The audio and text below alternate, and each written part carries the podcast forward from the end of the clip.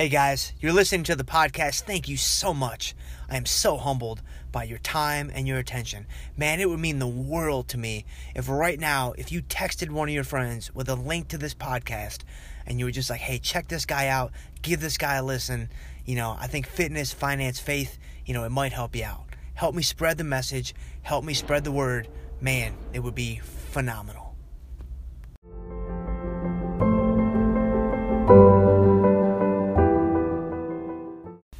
F Cubed podcast.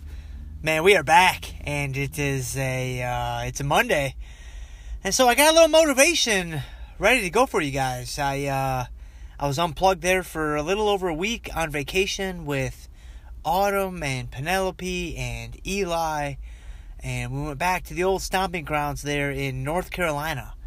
Went to Charlotte for my sister in law's wedding. Then we went up to Asheville to try to rekindle some of the romance that Autumn and I shared up there in the mountains at least half a dozen times. And uh, we did our best, but uh, romance, that has a little bit of a different label these days with a three year old and a one year old, respectively. And so it was a great time. And uh, I am I am ready. I am rejuvenated.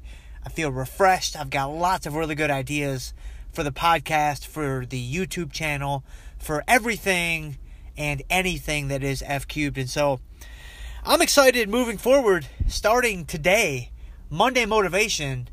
And today's little piece is this there is simply no substitute for experience.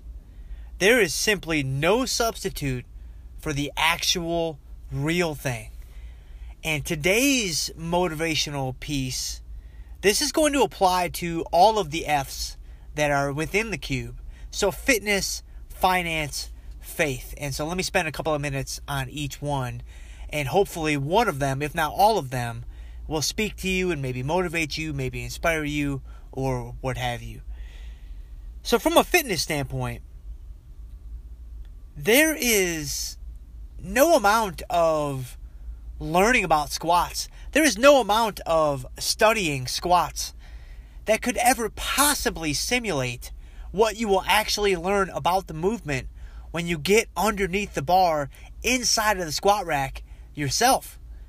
There is no amount of, you know, knowledge or know-how or preparation that is going to ever possibly match what you can learn or could learn when you actually do the squat yourself. Or take it from another angle. You know, I've talked about RPE before on the podcast, relative or rate of perceived exertion, with a 10 out of 10 being all out, everything you've got, set taken to absolute failure. Well, there is no amount of my telling you what that's going to feel like. There is no amount of your watching a YouTube video on what that's going to feel like that could ever actually simulate what that actually feels like when you do it yourself. You know, when you take a set of squats to a 10 out of 10 RPE, you know, regardless of the rep range, that's going to leave you with an experience that you're not going to soon forget. That's going to leave a lasting mark on what you understand about RPE. You know, from a personal standpoint, sticking with the fitness theme for another minute, you know, take bodybuilding for example. Here's a great example. So take bodybuilding. So I've competed as a bodybuilder now for almost 20 years. I've done uh, probably 15 or 16 or 17 shows. I'm not sure, but I know it's more than 12, and I think it's less than 20. So somewhere in that range. There is no amount of my telling you what the stage is going to feel like that could ever duplicate what it's actually going to feel like. I can tell you that, hey, the lights are really bright. You probably won't be able to see the crowd. I can tell you that, hey, it's really hot up there. You know, when the lights are beaming down on you, be ready. You're probably going to sweat.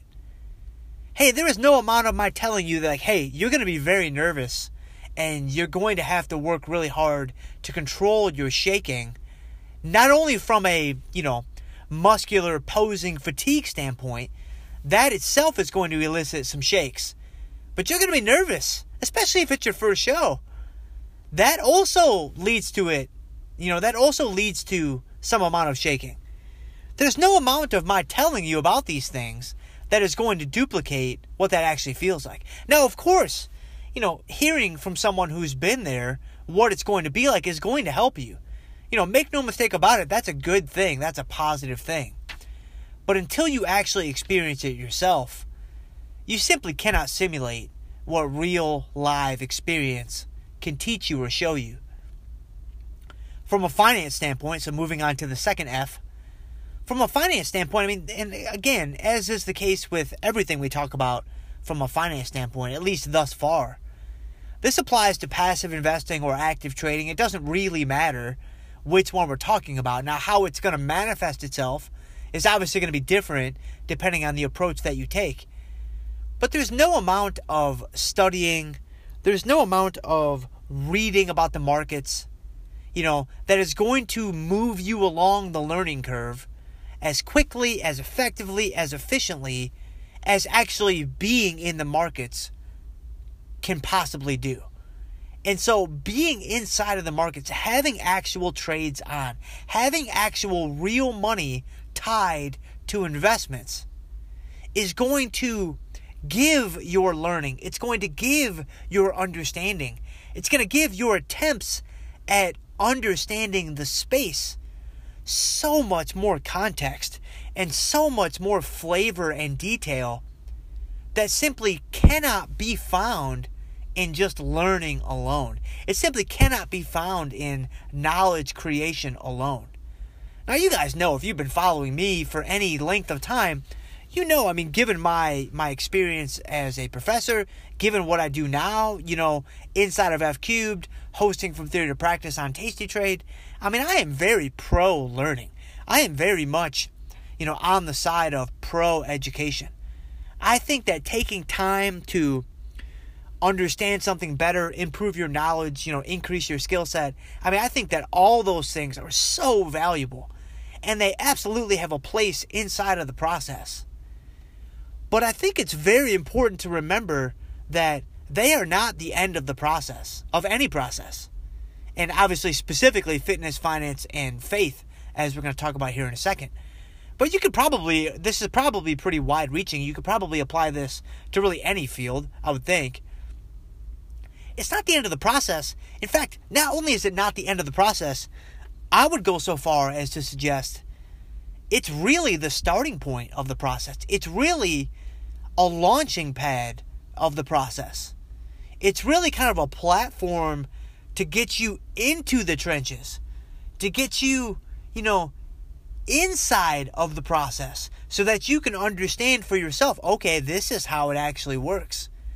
You know, this is what a squat actually feels like. This is what, you know, having a short strangle on, you know, a classic options trade, for those of you that might not be familiar with that term, this is what that actually feels like. That's really valuable, man. And then lastly, and of course, not not leastly, if that's a word, from the faith from the faith angle, from a faith standpoint, I mean, when I think about this, when I think about experience and I think about faith, I think about action and I think about doing and I think about the practical application of your faith. And again, of course, I'm speaking through the lens of a Christian, as I am a Christian, and the faith element of F cubed is colored through a Christian's perspective. When I think about faith and I think about experience and I think about works, I think about James, man. I mean, I think about the book of James. And for those of you guys that have seen some of my stuff on YouTube, you know I did a little five part Bible Burst series going through each chapter of James. So give that a look if you haven't seen it yet. But James is all about faith and works. James is all about the practical application, the practical manifestation of your faith. And reading James and trying to understand where James was coming from left me feeling pretty convicted, you know, kind of like James was in his own writings. Pretty convicted that, you know, if I call myself a Christian, if Christianity is important to me, if my Christian faith means a lot to me, and I classify it as being a genuine, authentic faith, then there better be some evidence of that in my life. There better be some fruits on my tree that is, you know, Christianity. Right? I can't call myself a Christian and then as I go throughout my day, there be nothing to show for, you know, that belief or that value system. People should look at your life or my life, you know, as a Christian and they should be able to say, okay, yeah, you know, he calls himself a Christian. I can see that in his life. I can see that in how he carries himself. I can see that in how he conducts himself. I can see that in the words that he uses. I can see that in the tone in his voice. And so, it's certainly not about being perfect, right? Because, you know, the first thing you learn in Christianity 101 is we are not perfect, right? The only one who is perfect is Jesus. And as a Christian, you know, I try to point to him as often as I can because I am, you know, I am littered with sin, I am littered with mistakes. He is the source of perfection. And so it's not about being perfect and it's not about never making mistakes, but it is about someone who goes about their day doing the best they can to actually live out the gospel. And so that other people can look at them and they can say, you know, kind of like Matthew said in the gospel, and I'm paraphrasing here, of course you know, let them see your good works and glorify God. Let them see the fruits of your labor and glorify God in the here and now and in the and in the days to come.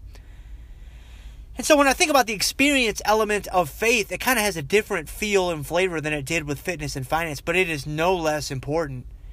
And my hope is today in this in this Monday motivation that you guys got a little something, man, to pick you up today, to give you a little boost, give you a little bit of encouragement, whether it be in fitness, in finance, in faith, or maybe all three. That would be really great. And so that's all I've got for you guys today. I appreciate your time. I appreciate your attention. I appreciate your ear so much, man. So very much. I will be back on Wednesday.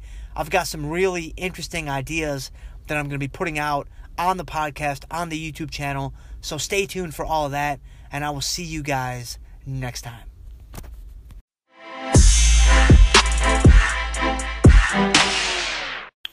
Thank you guys.